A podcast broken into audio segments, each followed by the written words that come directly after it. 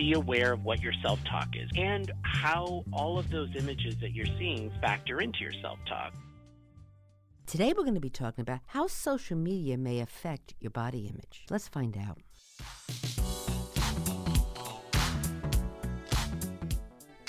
This is Spot On, a health and wellness podcast for college students, soon to be college students, or anyone that knows a college student.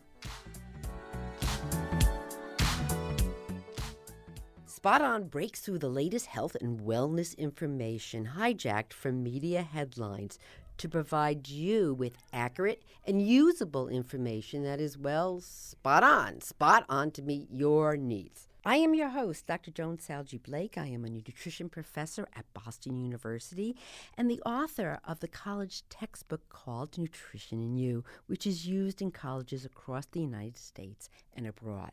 Do you think that social media photos project a realistic body image? Let's go to the street and find out.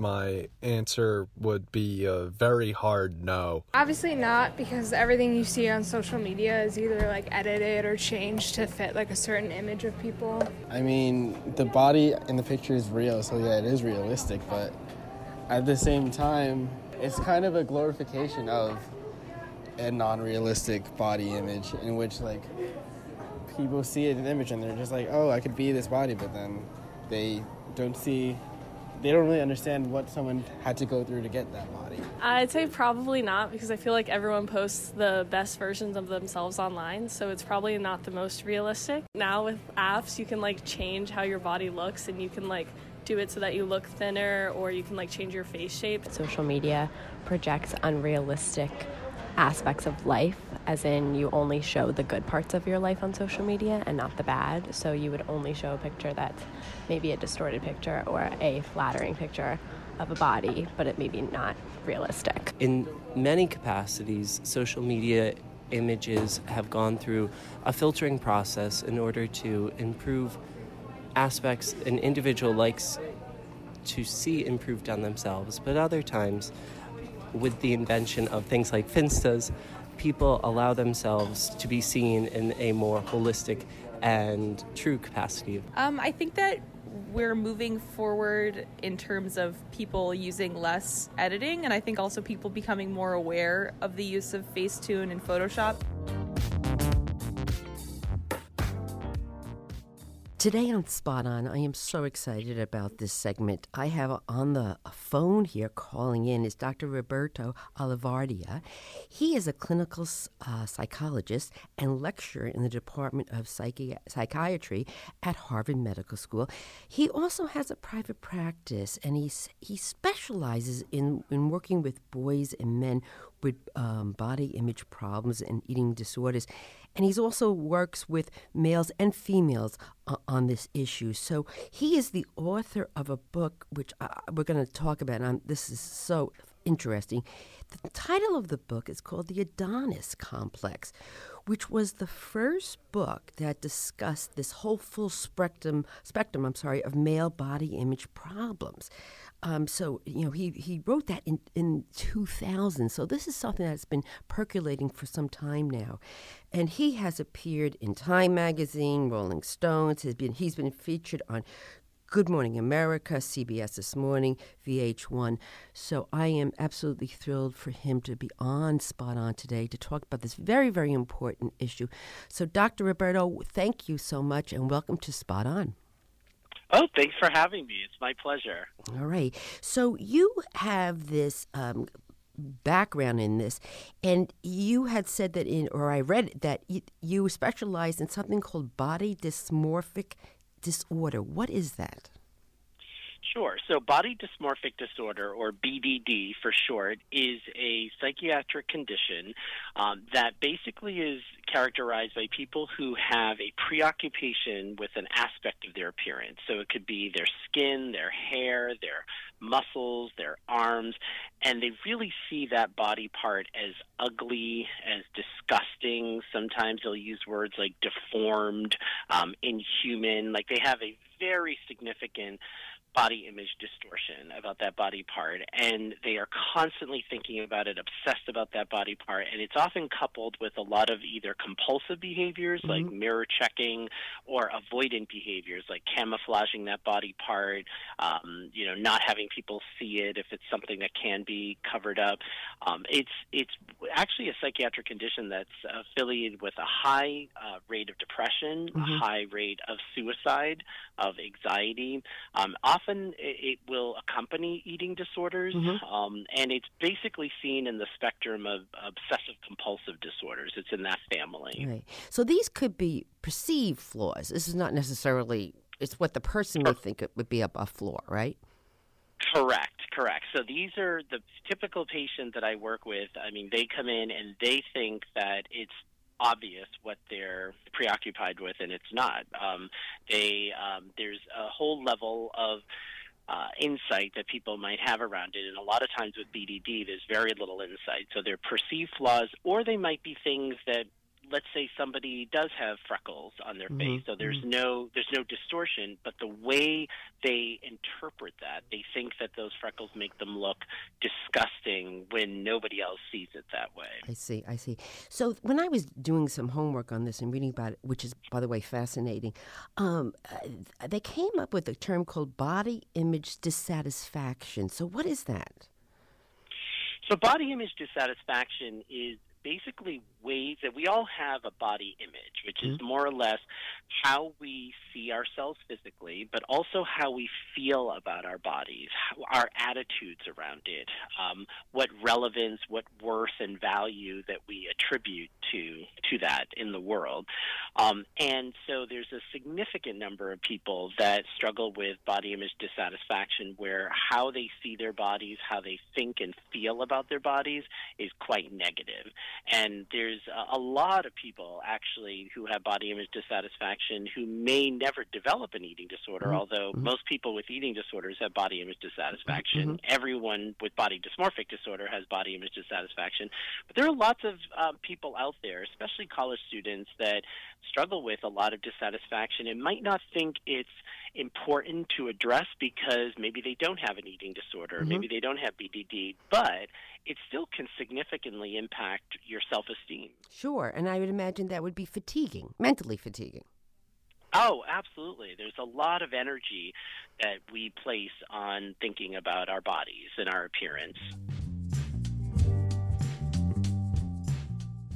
You know, what role does the media, and especially social media, have in this perpetuating this body image dissatisfaction? Yeah, so the media, it's interesting. So I, I often will say that, you know, we can't overestimate or underestimate it. So what I mean by that is, so we had eating disorders even historically, you know, if you look at historical accounts of, um, there's a great book called Fasting Girls, which is written about um, documents of eating disorders in the 1700s and the mm. 1800s. Although they had different meanings around them, a lot of them had to do with religiosity and purity and all these themes around being clean and being a pure person. Um, so certainly before you know magazines and, and music videos and all that came out, we know we had eating disorders. However, media is an incredible fuel to the flame, and social media even more so. And what's uh, probably the biggest difference from when we wrote Adonis Complex in 2000 to now is the influence and the impact of social media. And the younger people that I'm seeing who are affected by body image dissatisfaction. I mean, I treat boys as young as nine and wow. ten with significant body image concerns, and um, there there are apps that you can literally take out quote unquote flaws, you know, in your appearance. Uh, they're in, you know, in high school yearbooks now. You can have your high school photo that's going to be in your yearbook um, photoshopped, which to me seems kind of strange because that's what you look like, you know, however you look, and and what does that mean when we are literally kind of making our faces look. It's almost like a form of cosmetic surgery. Um, so there are countless studies that have been done over the last 10 to 15 years that show that the media has a pretty incredible impact. I mean, almost instantaneously, actually, um, in terms of how people feel about their bodies. That you can have someone who, there are studies that look at people who rate their own body, their own appearance, and then are exposed to whether it's visual images um, or movies or whatnot, and then asked to re rate their bodies and appearance, and you almost see it their satisfaction go down almost instantly. Right. You know, it's interesting that you said that about the app because I was reading about this. So I did. I downloaded one of those apps, and I guess you can take a picture of yourself, and then you can Photoshop it, and it tells you your bigger eyes, smaller eyes, you know, forehead yep. bigger, and I, Dr. Roberta, I'm doing this and I'm and, and I'm making all these it's like, you know, Colorforms here. I'm like just trying to make all these different shapes and everything. And finally when I finish, I'm looking at this app saying, who is this person? I don't even know who this person is. So you can yeah. totally, totally adjust everything your eyes, your nose, your chin, and everything to the point where your mother wouldn't even recognize you. Absolutely. Yeah, that um, one of those apps I was preparing for a talk and I have a 13 year old son and he said, "Oh dad, you you should, you know, talk about this particular app and and I had never heard of it and he showed it to me and he said that some of his friends you know sort of do it and you know they play around with it and whatnot and I had that exact same reaction. I thought wow that's really interesting and and when you actually talk to cosmetic surgeons a lot of them will say that whereas 15 years ago, people would come in with a photo of a celebrity and say, I want that celebrity's nose, I want that celebrity's butt, I want that celebrity's breast. Now they're coming in with their own photo altered by these apps saying, well, this is what I want to look like. Like, this is my ideal self.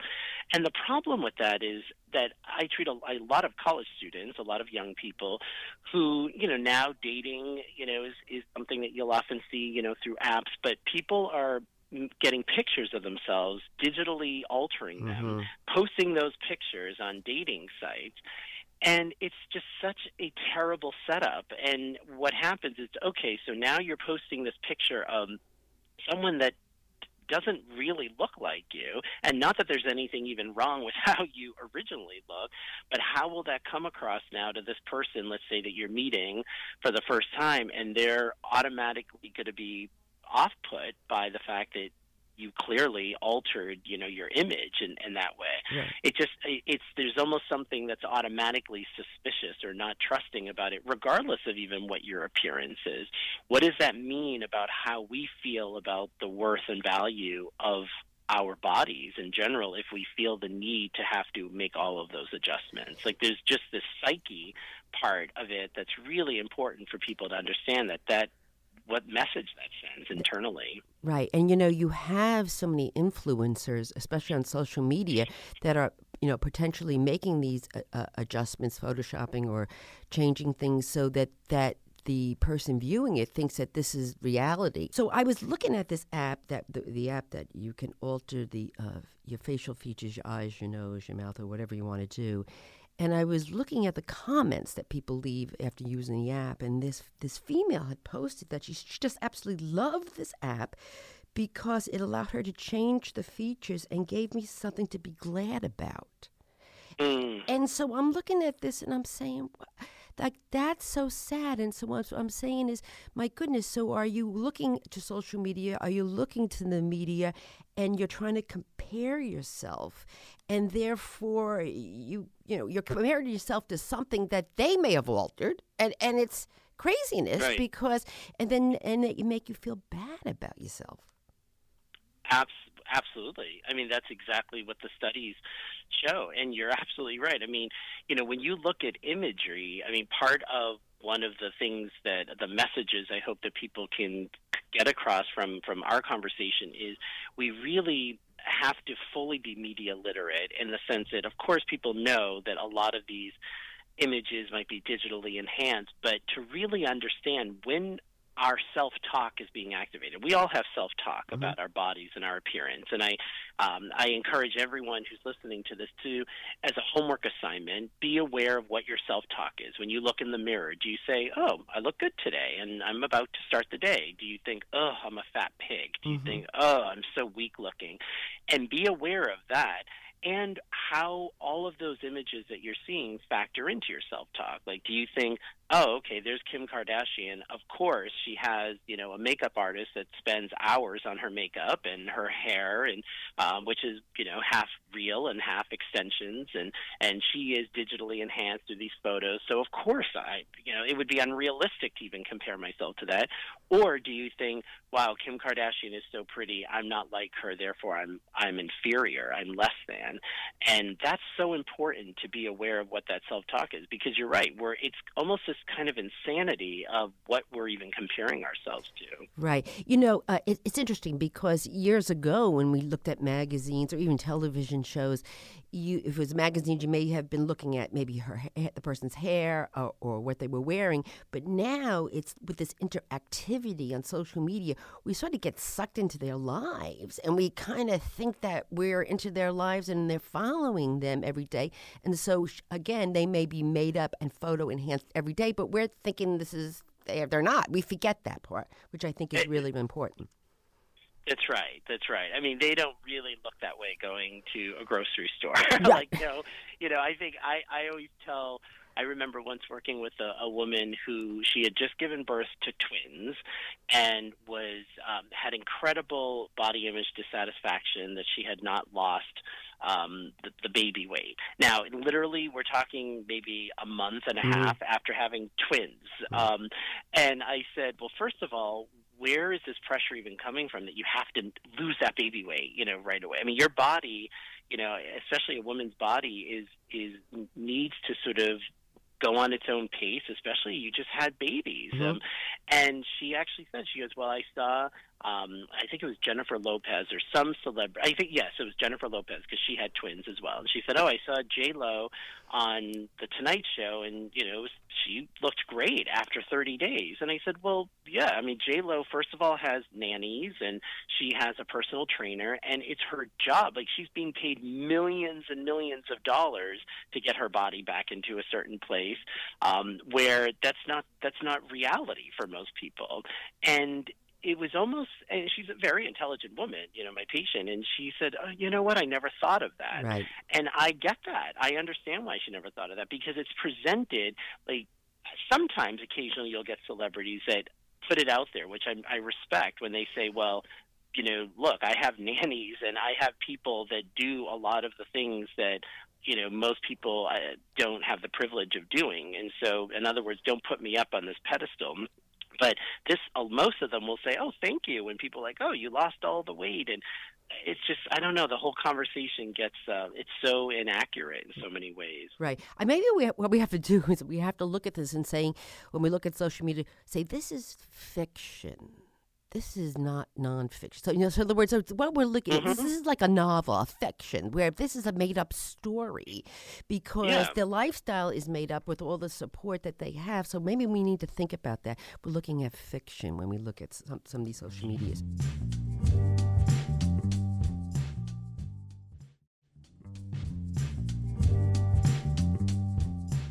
This whole body image goes back and um, to little girls and little boys and let's start with Barbie.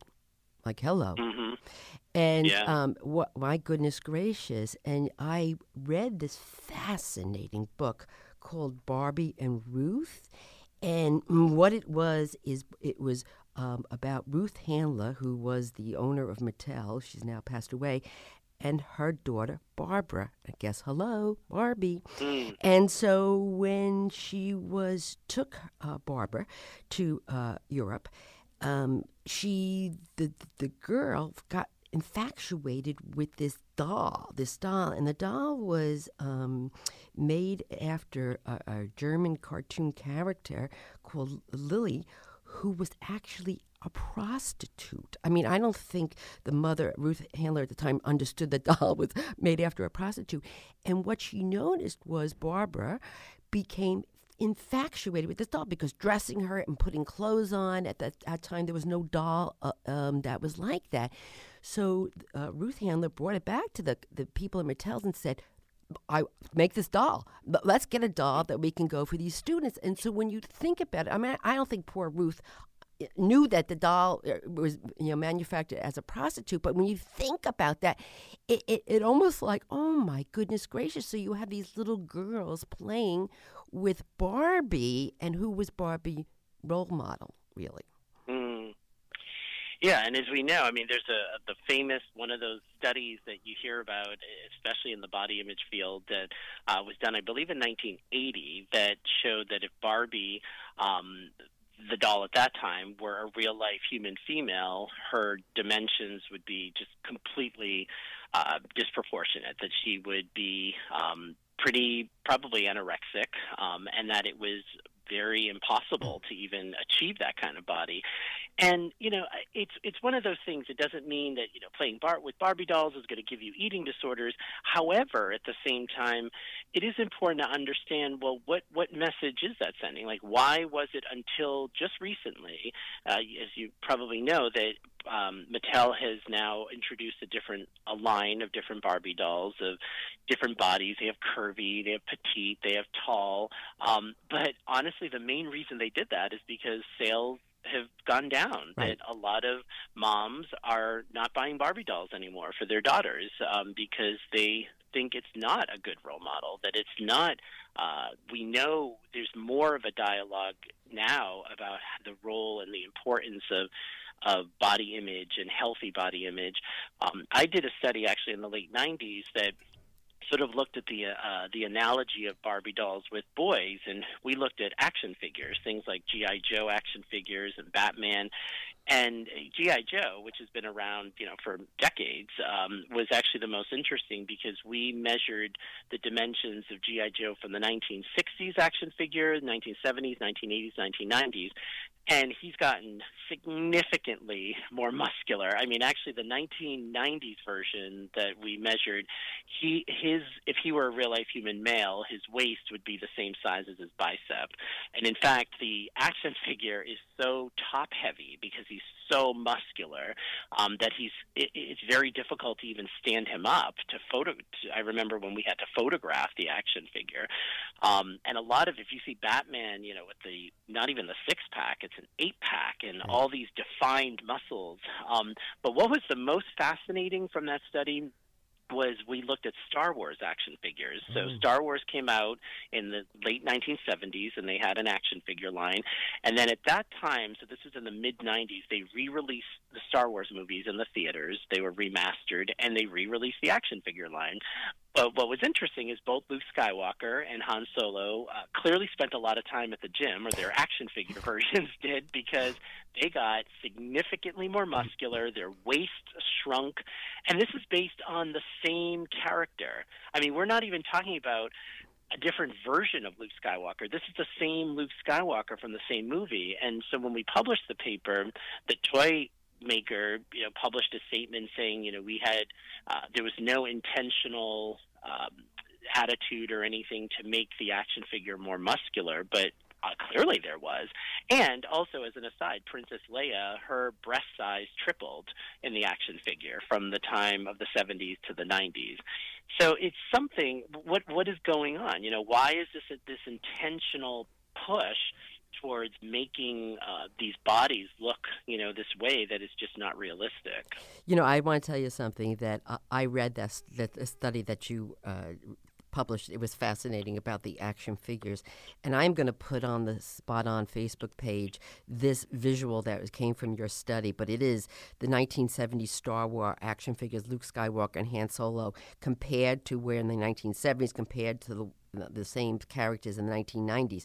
And I'm telling you, eh, eh, if you can visually think about this, the one in the 1990s looks like The Rock, looks like Dwayne Johnson. I mean, he's so he's so built up. I, if I ever saw this guy in a dark alley, I'd be a nervous wreck. I mean, this guy is so jacked up there, and eh, and I'm looking at this, and it's the same thing like Barbie. Like, so so what messages is this telling little boys? Uh, you know, if this is the, the character and they're playing with something like that, is what message is this sending? Exactly. I mean, even the actor Mark Hamill uh, was actually quoted as saying, "Oh my gosh, they put me on steroids" when he saw the, the new action figure. So when the actor is saying that, right. clearly, you know, something is going on, and there's no question. And this is where you know my my research and, and clinical work and working with boys is you know, unlike um, like diet pills and things like that that you'll see with women. You know, with boys, you'll see uh, these supplements that are you know sold in these quote unquote health food stores um, that are not necessarily healthy for them, and anabolic steroids, mm. which are um, very epidemic. I've worked with boys as young as 13 who are injecting anabolic steroids, who some of whom got them from dealers in high schools, and some of them who order them over the internet. Um, and it's a problem, and it's it's one of those things that people think, oh well, you know, not there aren't that many people doing steroids. Well, now, unlike the late 80s where a lot of the people who were doing steroids were looking like massive like they really really big now we see that less so we're you know I almost refer to it as politely roiding themselves where they're mm. taking steroids but they don't look massive where it's mm-hmm. obvious that they're taking steroids, but it's enough that they have the kind of body that people would be like, wow, you really work out. And that's a very hidden epidemic that a lot of people don't still don't understand the extent of steroid use. And these are guys, again, when they're at the gym four or five hours a day, nobody thinks they have a problem. They mm-hmm. think, wow, he's so disciplined, he's mm-hmm. so dedicated.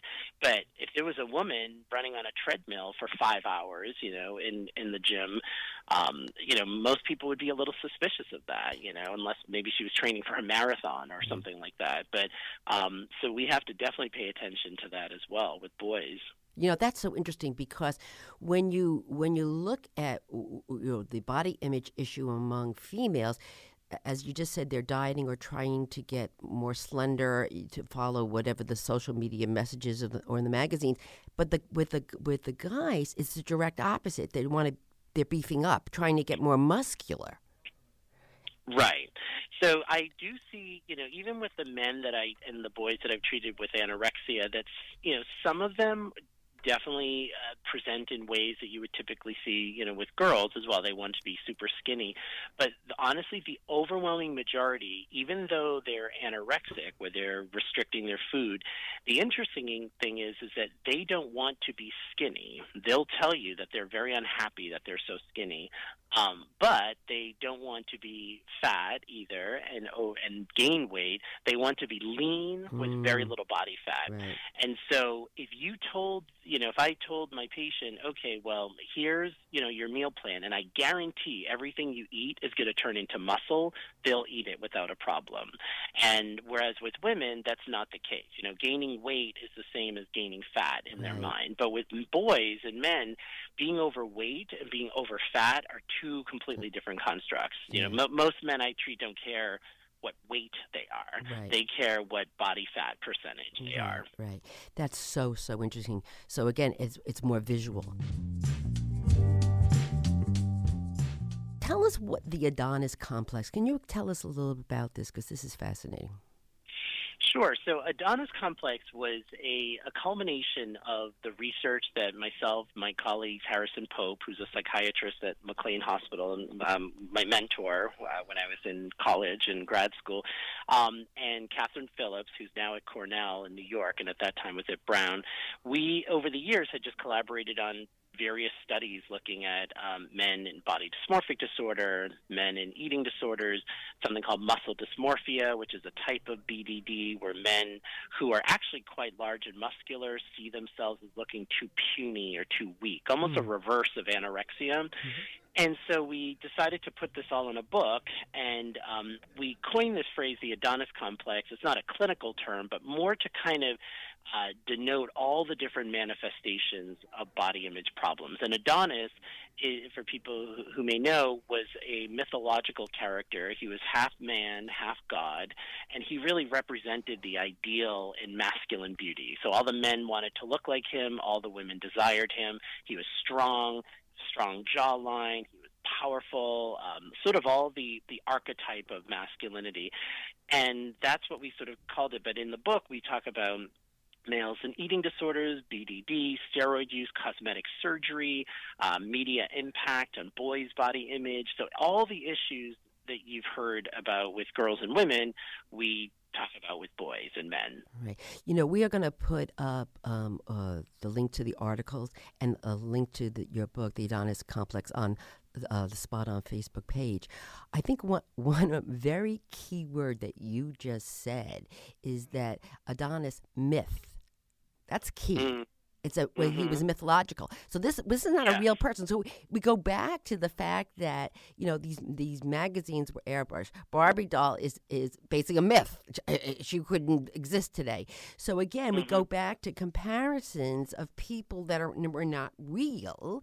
And Yes. going back to social media, what we're seeing are really people that not real. You know, if they're having they're celebrities that are made to perform, and that's maybe what social media is—a performance, a visual performance. And we have to we have to remember that.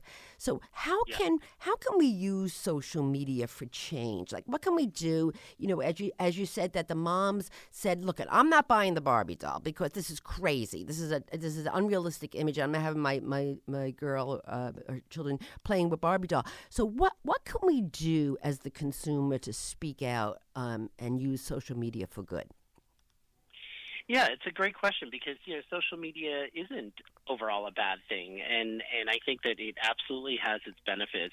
Um, one, I guess, is for people to just even be. I always tell people we should all be aware of our own um, talk and what we're posting, you know, and and how we're critiquing other people um, and what we're saying and communicating about sort of our judgments um, around body image and, and whatnot because I find, you know, all of us, certainly we all have our judgments and our biases, but, you know, to be aware not only of our body image self talk, but our self our talk around how we think about other body images.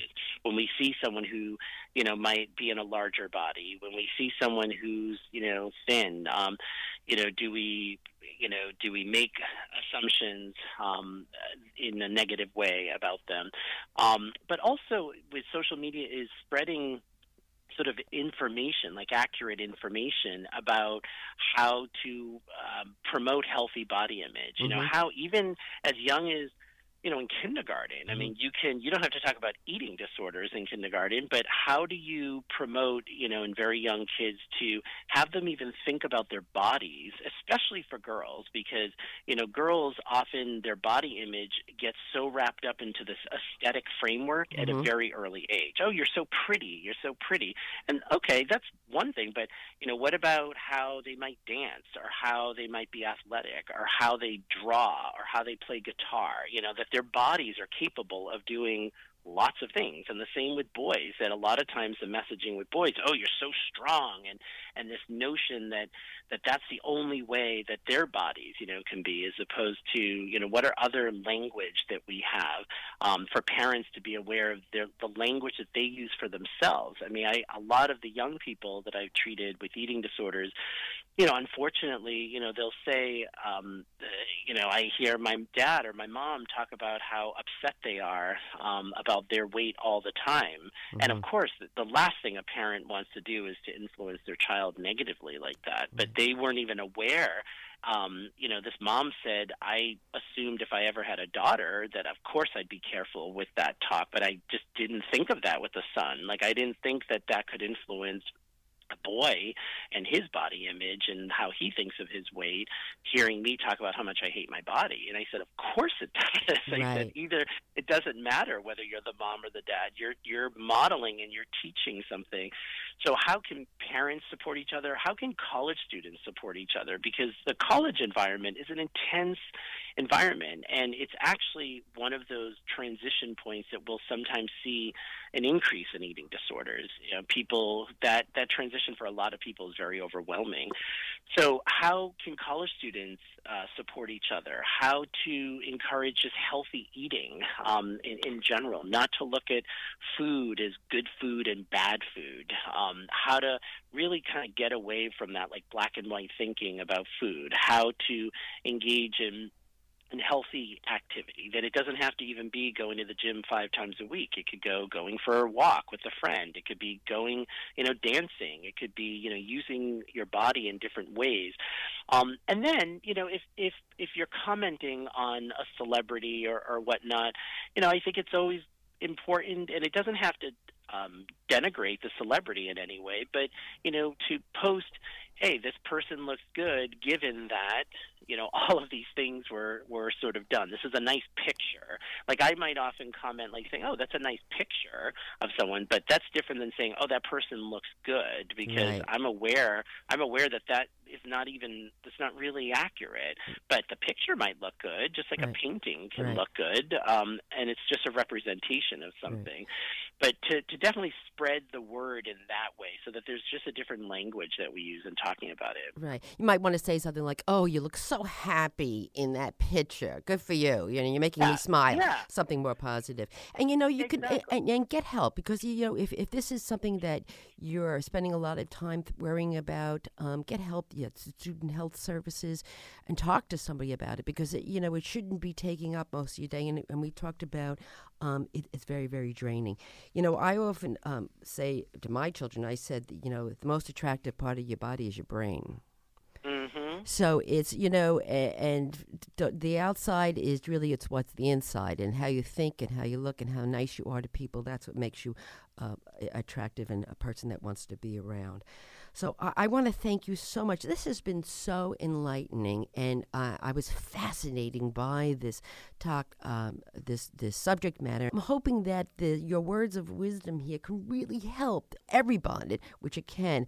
So again, we're going to put all the supporting information up on the Spot On Facebook page, and I can't thank you enough for sharing your wisdom with us today. Oh, you're very welcome. It was absolutely my pleasure.